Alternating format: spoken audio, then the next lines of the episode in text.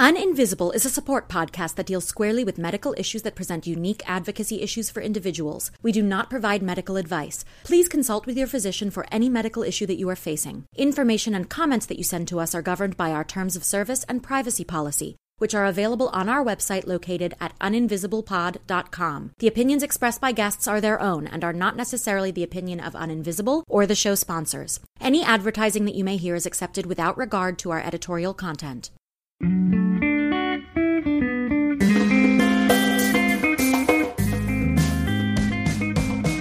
Welcome to Uninvisible. I'm your host, Lauren Friedman, and I'm here with my guests to bring you info, insights, and inspiration for coping with, diagnosing, and treating invisible illness. We're here oversharing so you don't have to struggle with invisibility anymore. All right, guys, thank you so much for joining us. Thank- I- yes. Thanks for having me. Oh, yeah. I am here today with Emily Dwass, and Emily is an author and freelance journalist. She's written an amazing book that came out in October called Diagnosis Female How Medical Bias Endangers Women's Health, and it's inspired in part by your own experience. So, Emily, thank you for being here. Well, thanks for having me, and Oh, yeah. appreciate your kind words about the book. Oh gosh, yeah. I've already been talking about it on social media. Some of you guys uh, who are listening in may have actually seen me post about this book because it's really fantastic. Um, and we were actually just talking about this, uh, Emily and I, about the book that it's very digestible. Like it's dense, but it's not 1,500 pages. Thank it's you. just the right length to really get a sense of what is actually going on in the medical industry and how it's affecting women in particular with invisible illness. And the focus of the book is on cardiac events, neurological issues, and gynecology and autoimmune and issues autoimmune. too. Yeah. but it sort of goes into other things, and you touch on especially the the uh, the discrepancy in, in health differences between women of color and white women and things like that. So it's really exciting to have a book like this that really covers the things that I think a lot of us have been feeling and thinking, but no one's been doing the, all the research and putting it in one place, and you've just done it. So Oh, thank you. thank you. So why don't we start um, with your journey? Can Sure. you tell us a little bit about what happened to you? Okay. And the time span over which it happened and how things went down? Sure. Um, so there were, I'd say, four years when I started having strange neurological symptoms like numbness in my arms and legs. And I started with my primary care doctor, who was very nice, and he diagnosed me with Guillain Barre syndrome, which is where your autoimmune system attacks your nervous system. And that kind of made sense. Yeah. He referred me to a neurologist right here in the valley in West Hills who he agreed with that diagnosis sort of. He said I had a Guillain-Barré like virus mm. and that I should get better in a few weeks. And they said virus, not like Virus. condition, Right, virus. And I, again, I you know, he was the doctor I believed Yeah. what he said and I should say I grew up where I would never question an authority figure whether it was you know, a parent or a teacher, or if I did question, I would get into trouble. Right. I don't think you're alone in that. I mean, Right. even I grew up being like doctor is God, right? So Yeah. it's it's a, it's a synonym, no? right. So you know, and I, I certainly would not question a doctor, and but I didn't get better, and so I went to another neurologist at UCLA who also said what I had was Guillain-Barré syndrome, and I remember tentatively, you know, fearfully saying to him, "Should I maybe have some kind of test? Is there something? Because Yeah. there are tests you can do to definitively diagnose Guillain-Barré syndrome. Oh, interesting. None of those were ever done on me. It was they kind of It was conjectured. Right, you know. And as one of the doctors in the book later said to me, you know, a diagnosis is just a guess. Hmm. And if you don't like the guess that somebody's making about you, you might want to get another opinion. So, hmm. well, now I had three opinions, and they were all, you know, renowned doctors, nice people, and they all said that I had Guillain Barre syndrome. Yeah, it seems like open and shut. Yeah, and it didn't occur to me to, to you, know, you don't know what you don't know, and I didn't know that I should say, well, give me an MRI exam just to make sure. And I don't, I don't know why somebody didn't just, you know, why it took four years to stick me in a MRI machine. But it, Four years. four years, and I so I think um, not feeling well became my new normal. I just kind of muddled through, and you know, life was busy. I had kids, Yeah. and Well, I would work. Also, Do you, do you think you also went through that thing of being female and being told, well, you're going to live in chronic pain or you're going to live in chronic discomfort because we already knew we had uteruses. Right.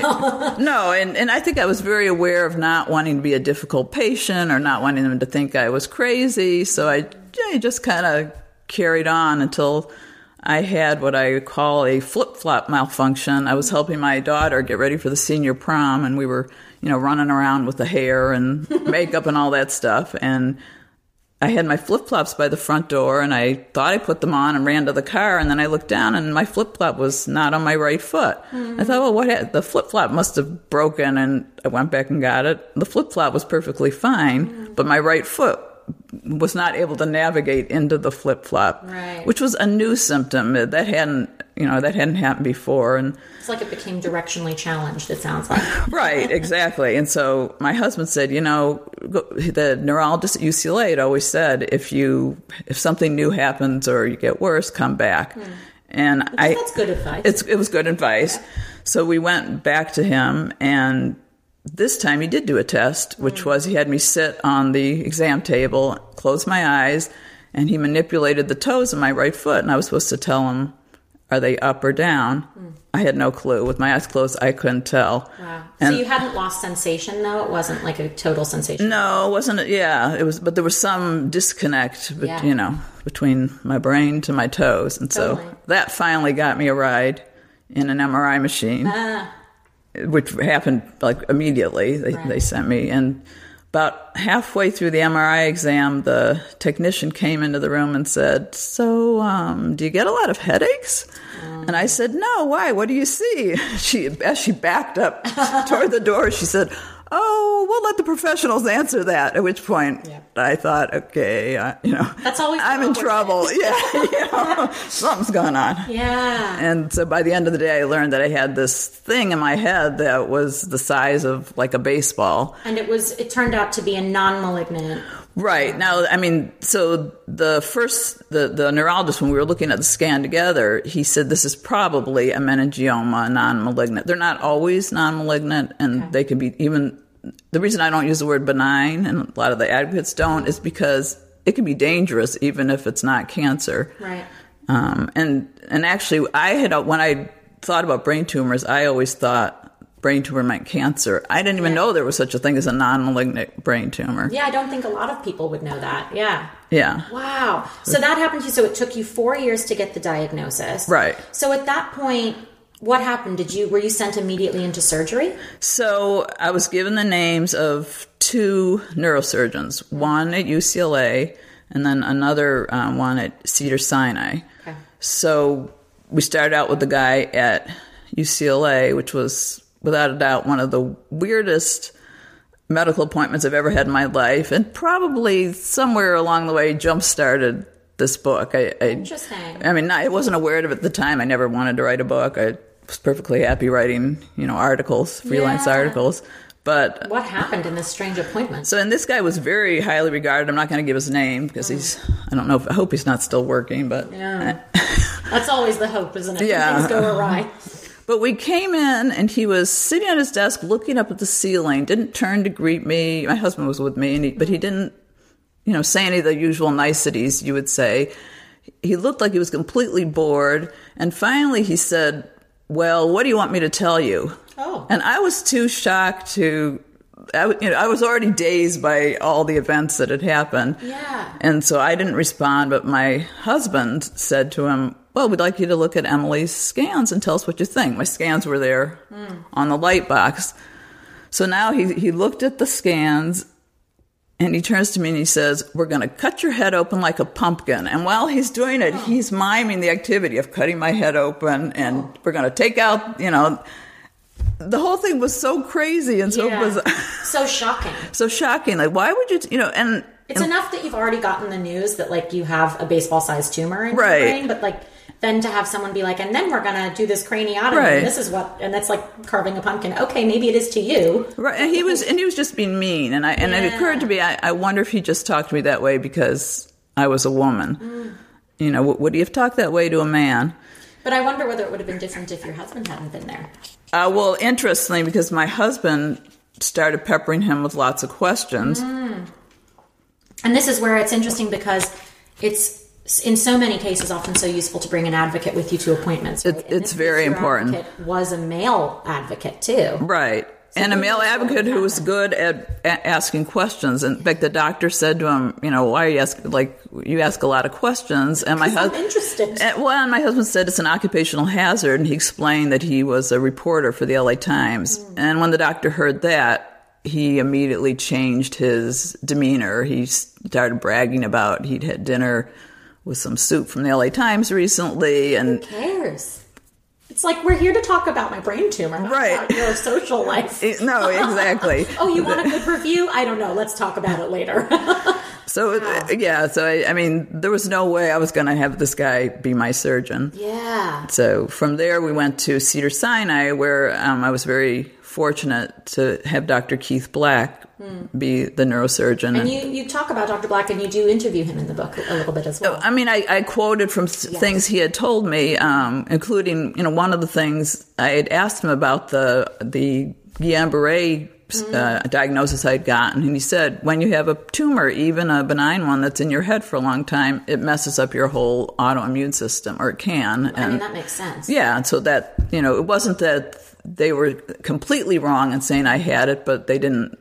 They didn't deep enough. They, yeah, deep enough. Why? You know, why are these symptoms not going away? Yeah. So, yeah. Wow. Okay. So, how long did it take at that point? You, you waited four years for the diagnosis. Was it then several months before you saw Dr. Black and had no, operation? Once I had the diagnosis, I saw him within two weeks, and okay. I liked him right away. He was, you know, very compassionate. He had a stellar reputation. He was very compassionate, very nice, and in talking with him, one of the first things he said was the only treatment now at this point is surgery. And that was the first time I realized, oh, so if this had been diagnosed four years ago, I probably could have had a one day radiation treatment. I didn't, yeah. I didn't, wouldn't have needed to have a five hour dangerous craniotomy. Yeah. Do you think you would have opted for something like a one day radiation? Oh, sure. Yeah. No, yeah. no. If I would definitely would have. I mean, wow. brain surgery is no fun. So. so in that sense, it's I mean, we're bordering on malpractice here that you had to wait that long for that diagnosis. No, absolutely. Of course, not everyone's perfect, right? But like, right. what would it have cost these early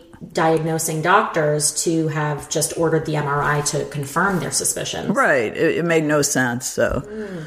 do you wonder if it's also sometimes to do with the restrictions placed, placed upon physicians by the insurance industry. I'm sure that's part of it. Yeah. I mean, yeah, I'm that, sure that's part of it. That that may not have been that may have been why they didn't call for the MRI immediately. That may have been, and also may have just been that they thought they knew what it was, and yeah. and I think that was part of it too. That you know they they they were confident in their diagnosis. Yeah, I mean it's very interesting because I had a um, a physician on the show recently who talked about the presence of ego mm. in in medical settings that like patients go in with ego sometimes and so do doctors and yeah. you know if we could all just leave the ego at the door and sort of go well sometimes I don't have the answer to everything. Right. Sometimes I you know I come in because I have questions and I don't know everything. You know it would be a lot easier for everyone involved. No absolutely. Yeah. One of the doctors in the book this lovely uh, young woman who herself had had a catastrophic medical crisis, she talks a lot about the sort of patient doctor dynamic, and mm. sometimes it's sort of adversarial. When, when she was going through her crisis, she heard one of the doctors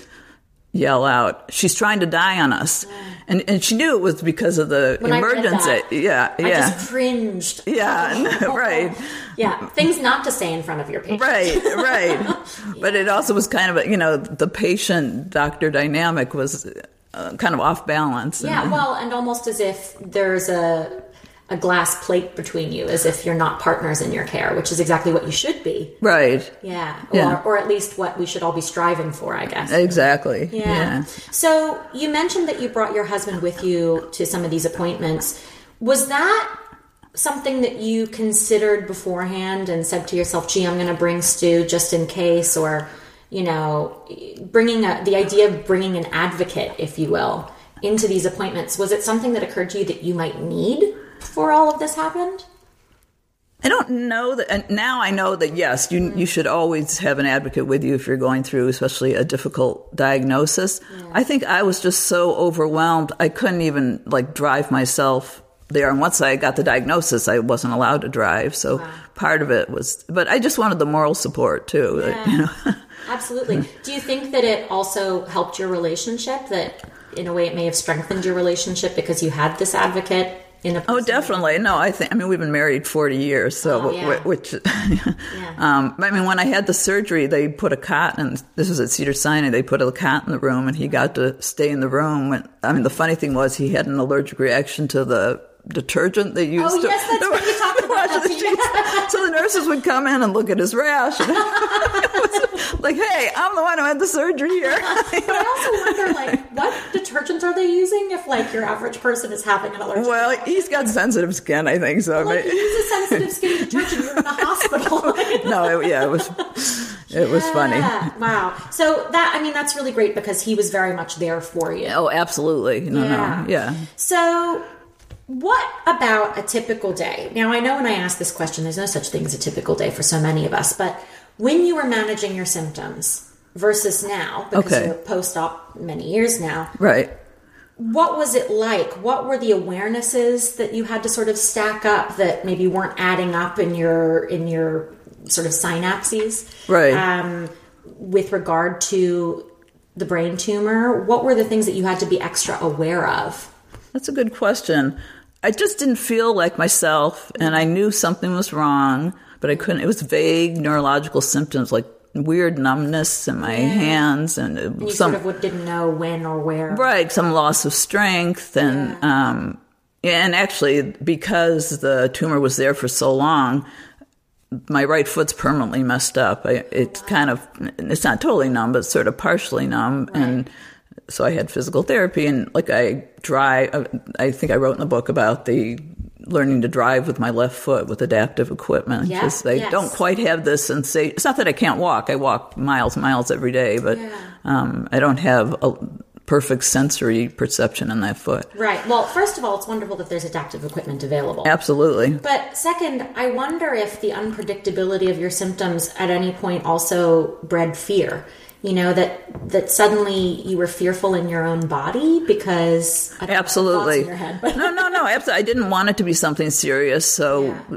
part of the reason I was so happy when they said, "Oh, it's nothing. You'll get better," I was like, "Oh, good. I don't want it to be anything." so, I'm like, That's a diagnosis. works for me. we're willing to accept that. Yes. no, no, definitely.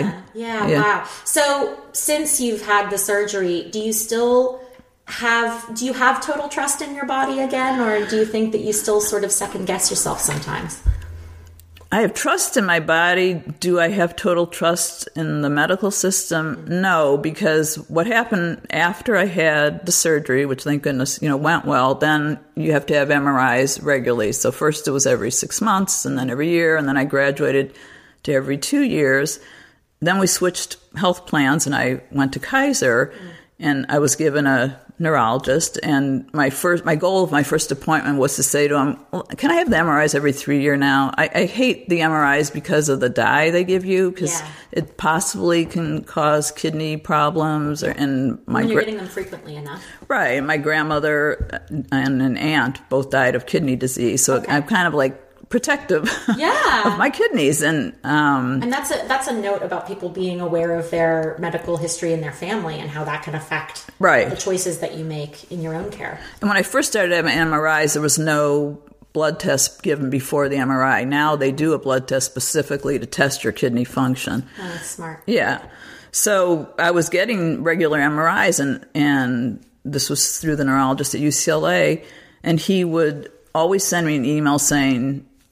Uh, no evidence of tumor recurrence, which obviously I was thrilled about. Yeah. Then I switched to Kaiser, and you know, the new neurologist said, "Now go for an MRI now. If it's good, then we can talk about you know spacing out the MRIs." And it turned out the tumor had come back. But not only had it come back, the, the guys at there was a group at Kaiser they called the tumor board, and they looked at all of my MRIs I'd had at Cedar Sinai, and it turned out the tumor had come back five years before. And meanwhile, I I was getting emails saying no evidence of tumor recurrence. So, Someone was reading someone was reading the MRIs and missed it. Wow. And you know, they, they showed me. They said, "Look, you can see it's right here." Like, uh, yeah. But that's that's also a thing about you know it's that the medical system is this big machine, right? And you know who's handing what off to whom, and there's obviously some kind of disconnect, or there's someone who just didn't properly read the radiology reports. Yeah, and and the neurologist should have looked at it himself. When I interviewed Dr. Lin, uh, Liau, head of neurosurgery at UCLA, and I said to you, "Is that common practice?" Do and she said she always looks Mm. at the MRI herself because it's like having somebody describe a picture to you versus actually looking at the picture yourself. Yeah, and it's interesting you bring that up because certainly with people who've been on the show, there have been incidences in which doctors may have or may not have read the radiology reports or looked at the scans themselves and have missed things when they haven't read them themselves.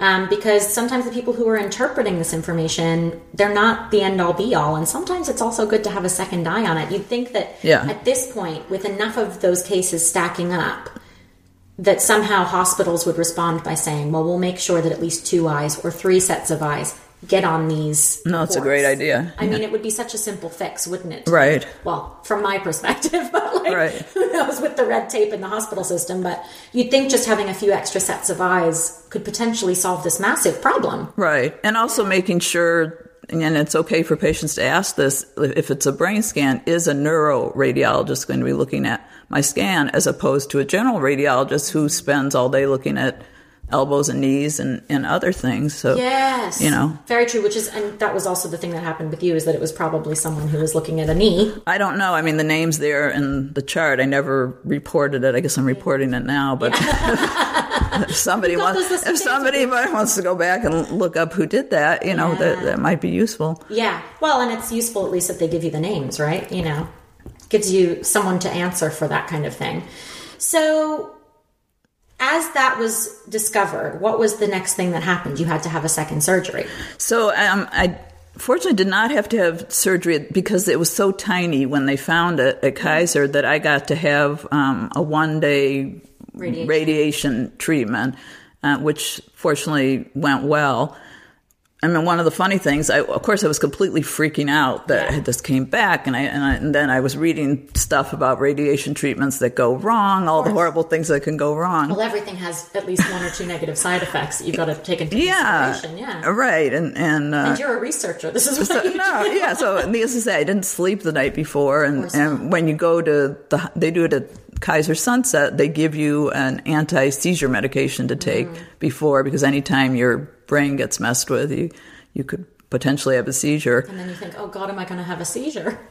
so but when I was when I was walking into the treatment room, as a, nice young doctor said to me, uh, "You know, how are you doing?" I said, "Well, I'm tired. I don't know if it's because I was, didn't sleep last night or because of the anti seizure medication." And he looked at me so puzzled, and he said, "Oh, did you have butterflies?" And, and I use a nice man and a smart man. I thought somewhere in his medical school education, they did not tell him that this is traumatic for patients. I said, butterflies? No, I'm like freaking out here. Like, Yeah. I mean, it's interesting because I've been saying ever since I started doing this podcast that, like, I wish there were an extra year of medical school. Like, everyone can thank me for this later. but I wish there were an extra full year of medical school where doctors learn bedside manner. Like, it would just make such a huge difference when you think about it, right? I've got tons of great ideas. I don't Right. know how much they would cost the taxpayer, but, or someone going to medical school, but like, I mean, it's very interesting that like this is a thing that happens all the time. That you hear a doctor saying she's trying to die on us, or you know, someone asks a weird question, perhaps for their own clarification, but still, it's like you're telling someone that they might have a seizure, but you're doing this to help a tumor. Like, okay, but it doesn't change the fact that psychologically right. there's trauma involved in this whole process. One of the doctors I interviewed in the book is a wonderful doctor at uh, Stanford, and what he he teaches undergraduates and I think first year med students about the patient Yeah. doctor dynamic And and, how to have em- yeah and how to have empathy, which is Yeah. you, you wouldn't think you have to be taught how to have empathy, but that's You do. you do. right. if the medical system hasn't taught us that, there are plenty of other instances, I think, uh, in our world that would teach us that sometimes you don't just get that at home. Um, so now you are completely free and you're just having follow ups to see if the tumor grows back. Is that where we're at now? Right. And the radiation doesn't remove the tumor, it just kind of takes away its mojo. And so you and, and because the radiation can cause new tumors to grow, then you still have to be monitored for that. So That's not stressful. that, at no, not at all. So you're going back every few months now. no, now I'm I've actually graduated to every two years, which is very nice. That's yeah, great. That's yeah. really good. Yeah. It's close to what you were pushing for. so Right. that's a good start. This episode is sponsored by Embr Labs, creators of the Embr Wave, the intelligent bracelet that helps control how you experience temperature. I'm heat sensitive, and this device has been a lifesaver. Using patented technology, it cools or warms the temperature sensitive skin on your wrist, creating a natural response in your body and mind that helps you thermally adjust in minutes. It was selected by Time magazine as one of 2018's best inventions. For those of you with mounting medical costs to consider, the team at Embr offer a payment plan in partnership with Affirm. And because you listen to Uninvisible Pod, they are offering you $30 off. Go to embrlabs.com, that's E M B R labs.com, enter code INVISIBLE30, that's invisible30 at checkout, and experience personal thermal wellness on a whole new level with me. So, in terms of getting ill, I mean, you are a freelancer. So, when you got sick, were there immediate concerns about how will I pay my bills if I can't work, if I'm having these surgeries and, and treatments? And how will I pay my medical bills? And how are you balancing these demands of work and life when you are hit with something chronic like this? Well, in fact, you know, this was before the Affordable Care Act, so I knew now I had this monster of a pre pre-existing condition. So I was always a freelancer, and my husband was a reporter and editor at the LA Times, and we got our health insurance through his job. Mm. And because the paper was kind of in shaky ground in those days, they were offering buyouts, and he took the last buyout where they were promising that you could keep your health insurance. You still had to pay for it, but it, we didn't have to go apply for it because I would be rejected. And so it more more than affecting my career, it really affected his because he left a job he loved because he wanted to make sure that I had health insurance. Wow. So that was pretty huge. It's a huge choice Yeah, to make. yeah. And if he hadn't taken that, you would have then had to potentially face this situation with self-funded health insurance that you I mean you would have been paying absolutely through the roof with a pre-existing condition like this. exactly. Wow. I mean and that that people are forced to make decisions like that is it seems to me very inhuman, but that's the nature of Right. the system we have that we'll get into. Right, right. So, in terms of justifying the fact that you have this illness that no one else could see, did you go through experiences aside from obviously being misdiagnosed? Were there experiences that you had where you had to explain to people, no, this is what's going on, and or no, I have a brain tumor, and and had to make them believe you? I don't think like with friends or people I was working with, there was disbelief, but I I definitely um, was sort of careful on who I talked to about it. I didn't want it to be sort of how I was defined, and mm-hmm. you know, in addition to journalism, I've also done some work for the entertainment industry. And when I was diagnosed, I was working on a script with a small production company, and I did not want to tell them. I, I didn't tell them what was going on because, I mean, first of all, you can't be female, old, and sick in Hollywood. Even if you're a writer, nobody's going to see you on And also screen. not old, but like by Hollywood standards, Right, well, well, yeah, the medical system yeah. standards, it's like you know that's a BS thing too, isn't it? You know. Right, but so I so I never did tell them. I don't. I, I just sort of disappeared. Yeah, no, I know. right, Wow. So that was something that you were very conscious of. very conscious of. Yeah, Yeah. that you don't want to be known as the person who was sick, or so I. Yeah. And do you think if you were male, that story might have been different? I good question.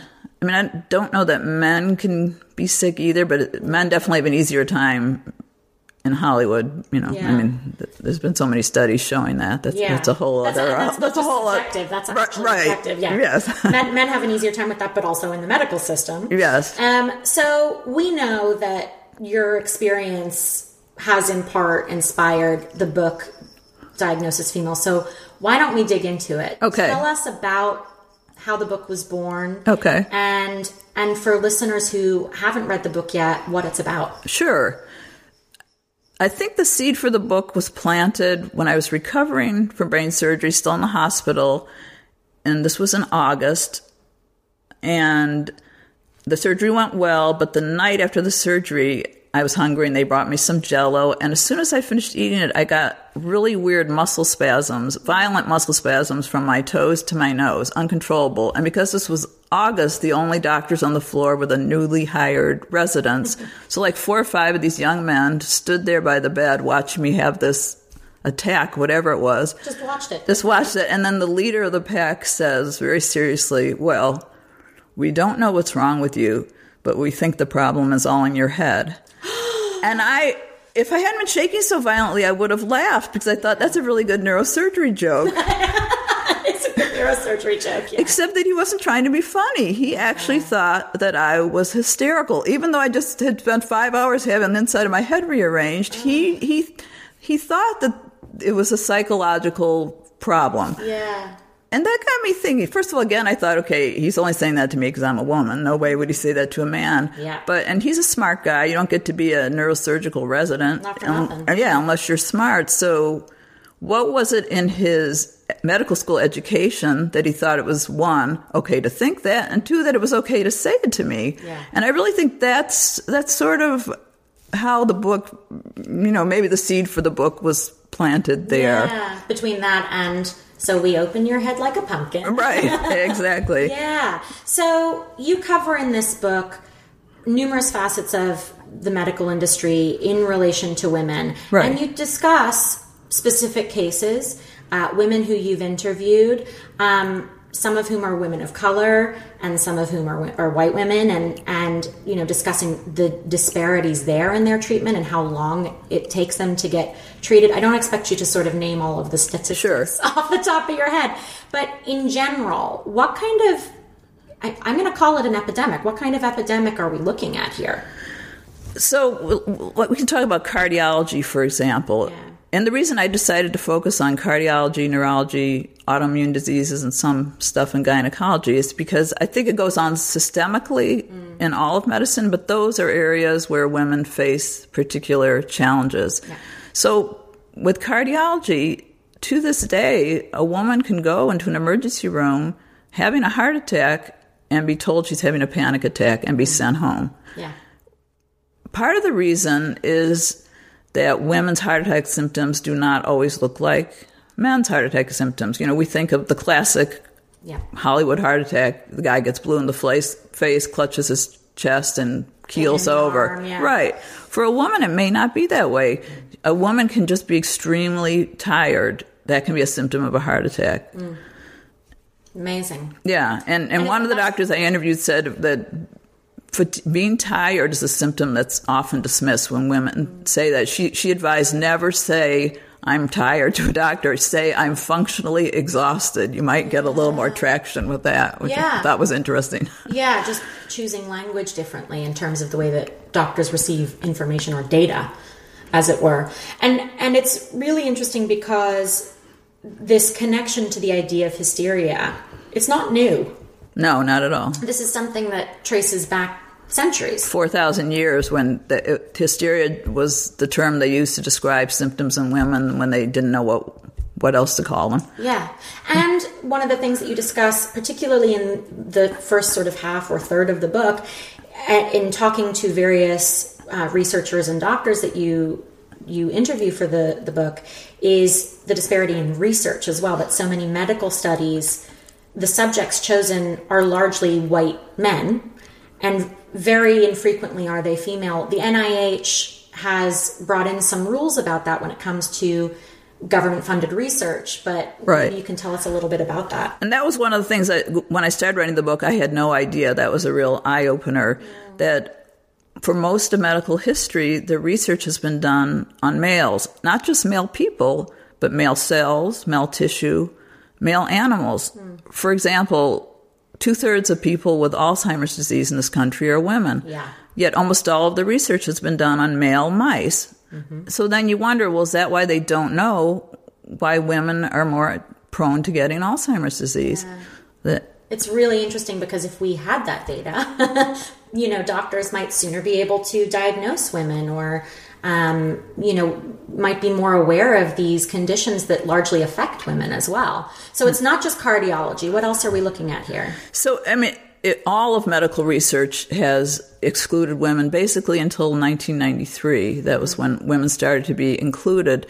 And, and that was because the NIH mandated it. Right. And, and in 2016, the NIH said that for federally funded research, sex as a biological variable has to be included in the research, mm-hmm. meaning you know, you, I, the cells you use, the tissues you use, the animal you use, you have to have equal numbers of male and female. Only in 2016, so only the, three years ago. Right, and and one of the researchers I interviewed said, "Well, it's great that you know that we have this, but it's not always followed." Mm. And she, in her research, she looked at how many studies just used males, and it still goes on. Yeah. So, so we're actually spending time researching the research to prove that we need equality in the research. Right. Equity and, and here we are lost in the mire. Right. And and part of the problem is that that research, the disparities in research do filter their way into clinical care because there's this feeling that male symptoms are typical and females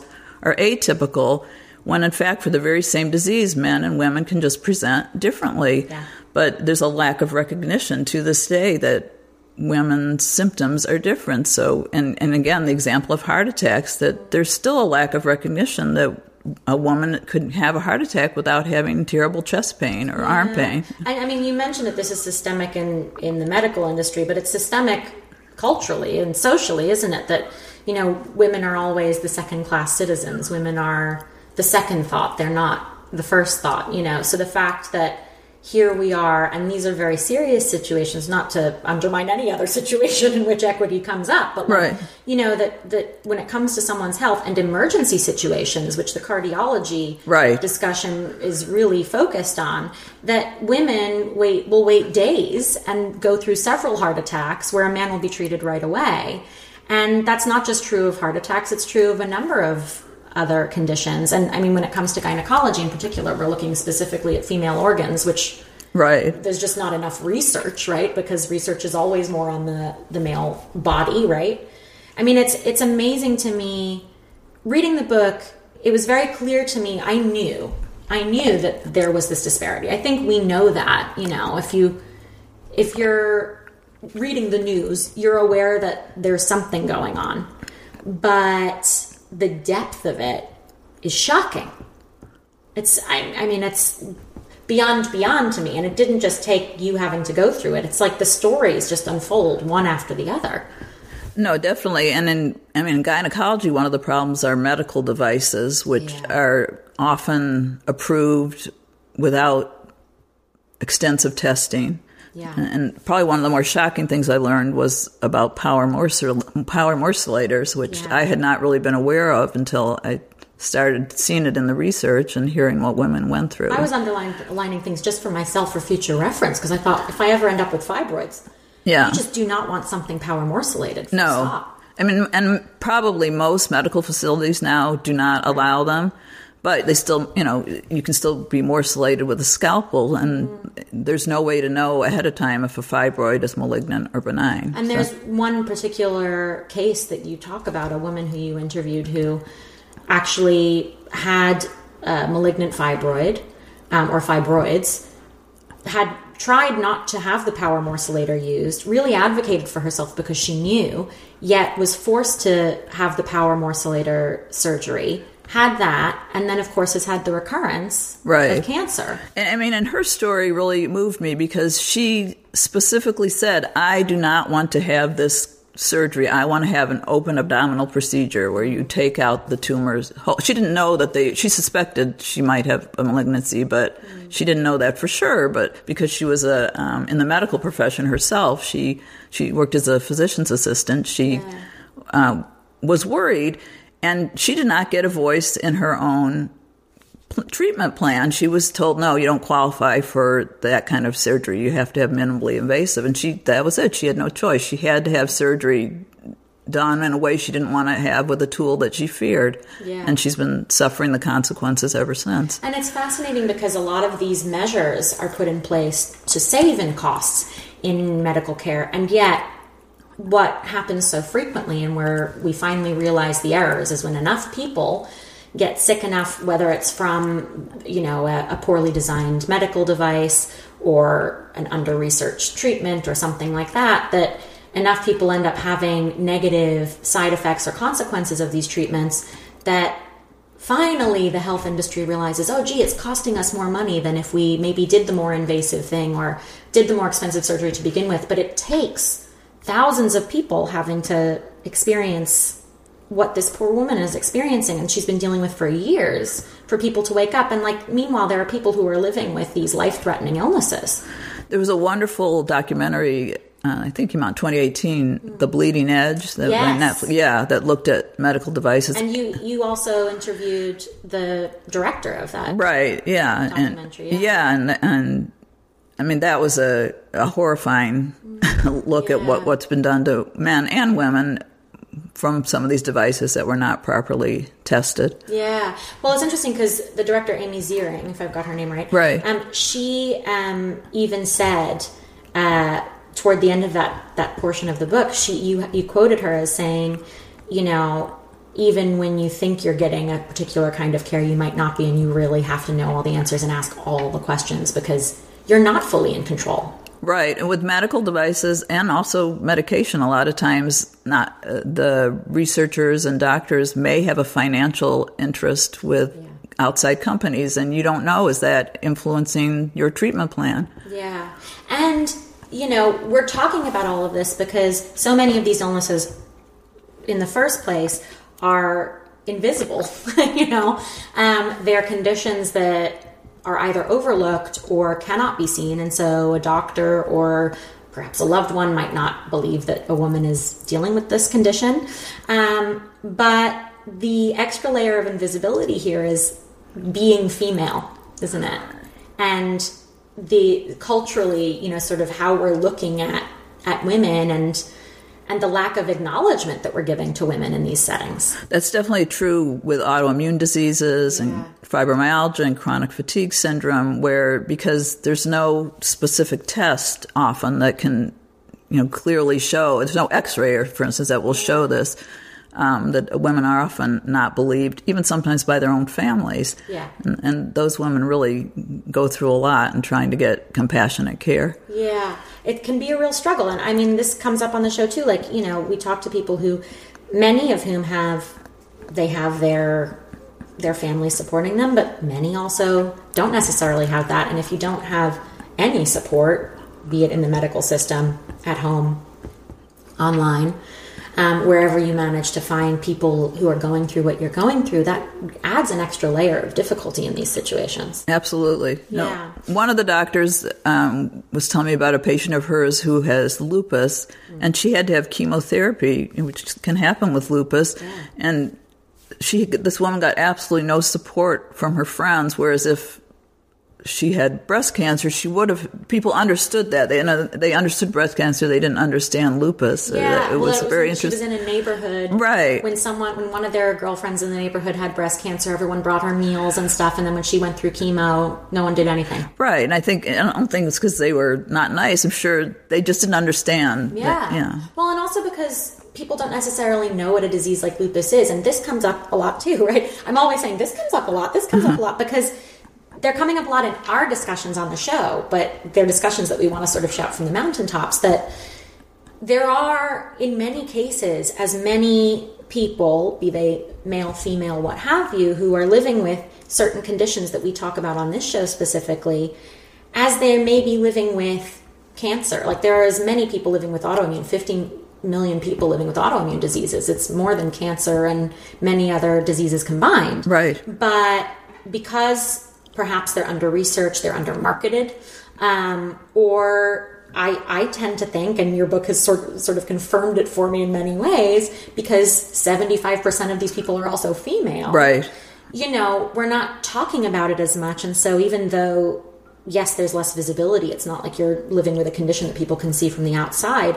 People don't necessarily know what these conditions are. I mean, I certainly didn't know about I knew vaguely the words lupus and fibromyalgia, but until a few years ago, when I really started having these conversations, I didn't know much about those conditions myself. Right.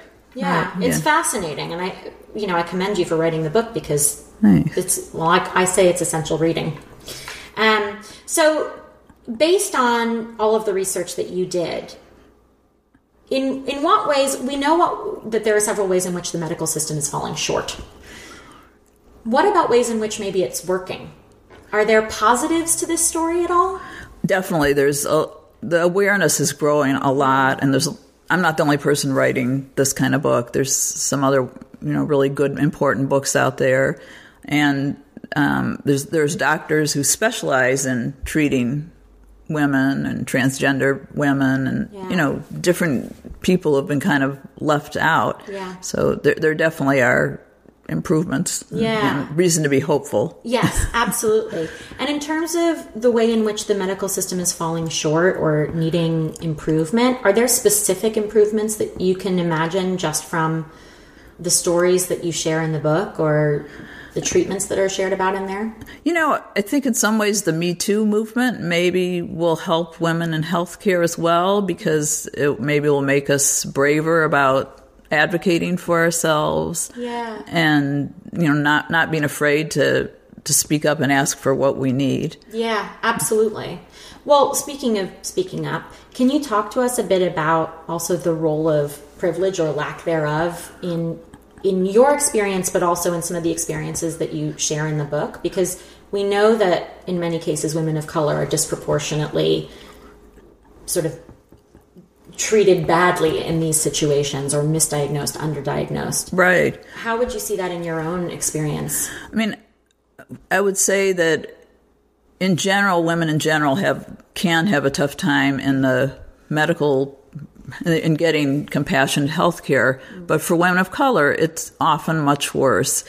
And I mean, one of the most tragic ways this plays out is has to do with maternal health and um, infant mortality, Yeah. which our country has a terrible track record with that. I think we're the worst of any country in the developed world. I think we are, yeah. Yeah, and um, women of color have a much harder time. You know, probably the most famous example recently was Serena Williams, who literally had to jump up and down to get them to give. She knew she had she had had blood clots in the past, and she was pretty sure that's what was going on. Yeah. But you know, she, she had to literally demand that they give her the heparin drip and a CT scan to find out what was going on. And she, very specifically told them. She knew, yeah, She, she- knew. She yeah. said, I need this, and this is what's going Right, on. yeah. But no one believed her. No, exactly. And it took her it, it, it took her a lot of effort to get the treatment she needed. And this is Serena effing Williams we're talking about. Right. So yeah, exactly. Yeah, it's So, unbelievable. Luckily, she's okay. She's okay. if yeah. anyone's wondering. right? But but she also she went through uh, significant postpartum depression, and one of the things I learned is that African American women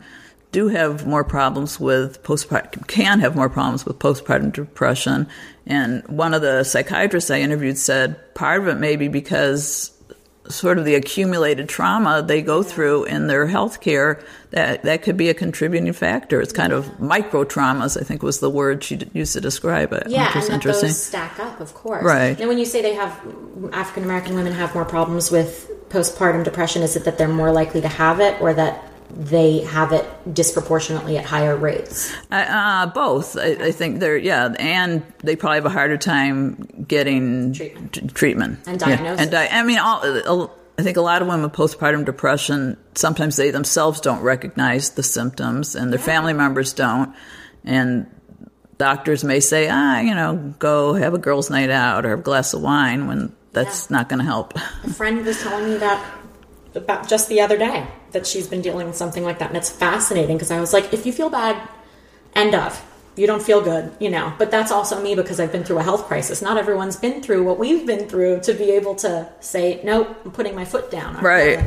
And speaking of putting your foot down, um, I'm wondering what your top three tips would be for someone who may have something off, may think, gee, that's an odd symptom, uh, particularly for women in this case. What would you recommend that people do if they're entering this world of invisible illness? So the last chapter of the book, I tried to offer practical advice. I was underlining that Oh. like crazy. I the good thing was, I've got to tell you, the good thing was I was underlining it and I went, I already do that. So Oh, there's a couple of things that I was like, I do that, but there were a couple of others that I thought, ooh, I didn't think of that before.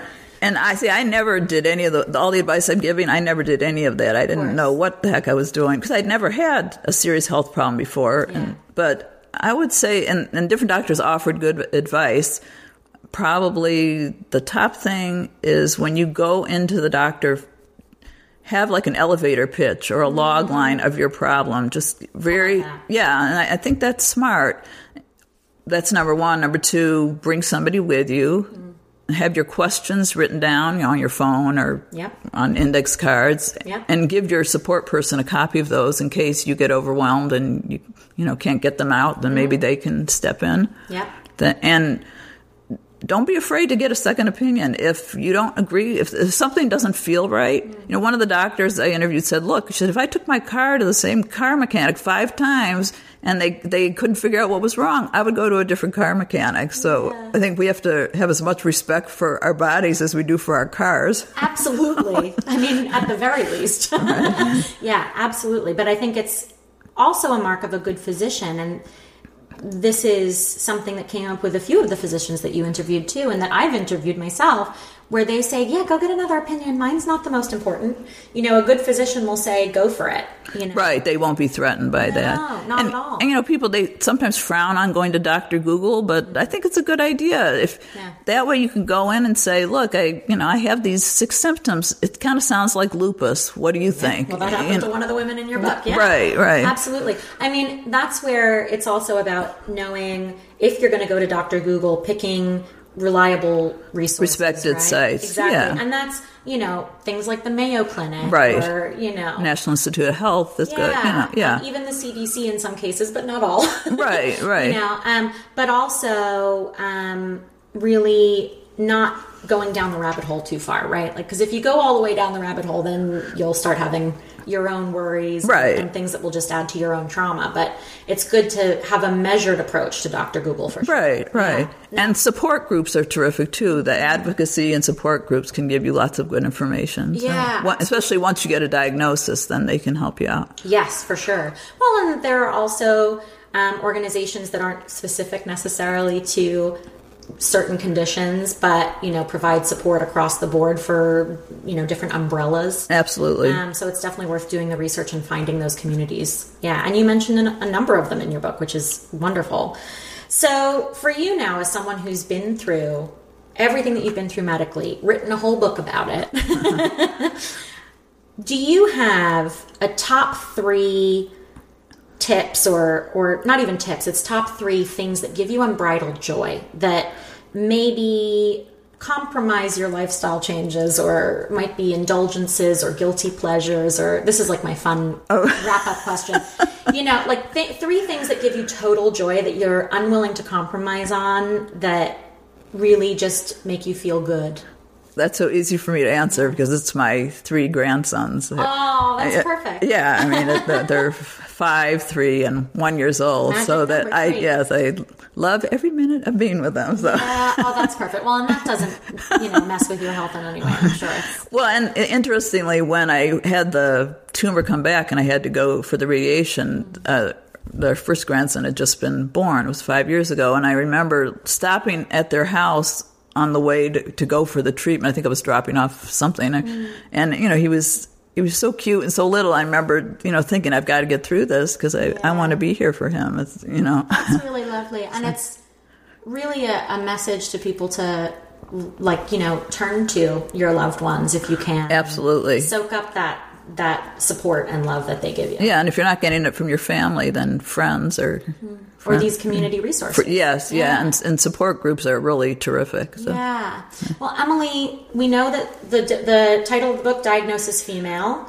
Um, where can people find your book, and where can they find you? Oh well, the book can be uh, found on Amazon and also in a lot of public libraries. I'm, I'm a big library person, so I was really happy that this publisher places books in a lot of libraries. so if you don't want to buy the book, go to the library. That's great. yeah, and we'll post a link to the Amazon Thank link you. for the book um, on the the website page for this episode as well. And is there anything else that you'd like to share with everyone listening? no, just thank you for your kind words about the book, and I wish all your listeners happiness and good health. And Yes. and uh, you know, a health crisis is no fun, but sometimes it leads to unexpected gifts like meeting you. Yes, absolutely. and, you know, the other side of that is also reading a book like this, if you haven't been through a health crisis, can be so useful because there's so many insights to be had that you may not know you need to know, whether you're male or female. Um, and this could affect you, it could affect your loved ones. This is why I call it essential readings. Like there's even info in here on how to spot a heart attack in a woman that might be different from the way you spot it in a man. Um, and I was like writing this down in the back of my my diary, you know, like just in case I see mom with any of these symptoms, you know, like so there's some very, that's just me being neurotic, but you know, I can't help myself. But you know, there's some really useful insights and information. And um, despite the the facts and the the research in this, it's full of heart. Thank and you. Such beautiful stories told here, and so I encourage everyone who's listening to to get yourself a copy because it's absolutely essential reading. So, Emily, it's been a total pleasure. Oh, thanks, Lauren. It was great. Thank you for being on the show. Thanks for having me.